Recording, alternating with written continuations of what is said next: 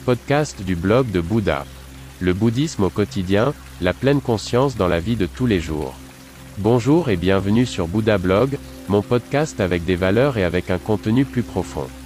Votre canal pour les thèmes bouddhistes, la pleine conscience et la méditation. Je m'appelle René et je suis très heureux que vous soyez là. Pendant de nombreuses années, j'ai vécu dans un temple en Chine, j'ai été ordonné moine, j'ai étudié les arts martiaux et la philosophie du prince indien. C'est pourquoi j'ai créé ce podcast. Veuillez visiter mon site web, vous trouverez l'accès en bas de la description de ce podcast. Bonne écoute. Début. Le chemin a été long jusqu'à ce banc installé sous les arbres devant les bâtiments pour les visiteurs du monastère de Shaolin.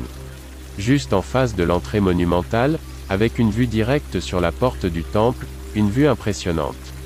C'est là que je voulais aller, J'étais maintenant assis juste devant, le monastère d'arts martiaux mondialement connu, le centre de tant de films de kung-fu avec des moines volants, une technique incroyable et des performances presque surhumaines, sans douleur, les artistes martiaux bouddhistes donc à portée de main.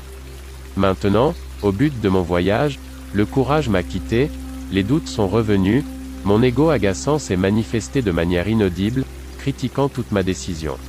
René, qu'est-ce que tu fais ici? À quel point es-tu stupide? D'où te vient cette idée complètement stupide?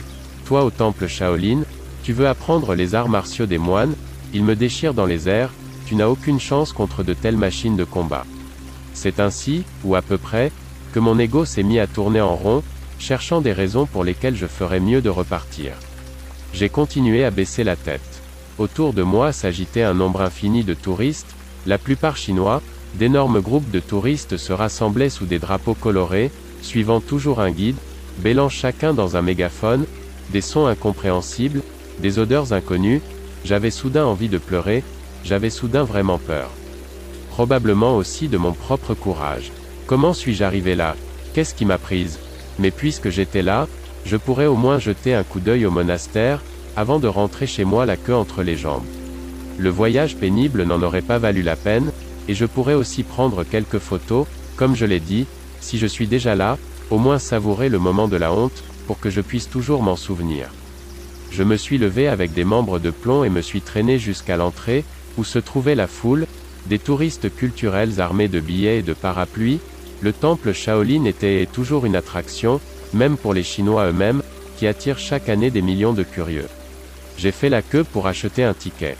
Alors que je me tenais tranquillement là, j'ai de nouveau été saisi d'une immense crainte, le temple Shaolin de Chine, situé dans la montagne sacrée Songshan, le berceau du kung-fu. C'est là que je voulais aller, maintenant j'étais à la porte, le pantalon plein, le courage refroidi, René, comment as-tu eu cette idée? Bien voyager, c'est mieux qu'arriver. Bouddha, nom d'honneur de Siddhartha Gautama 560 à 480 avant l'an 0. Merci beaucoup d'avoir écouté le blog de Bouddha. N'hésitez pas à visiter mon site web. À demain.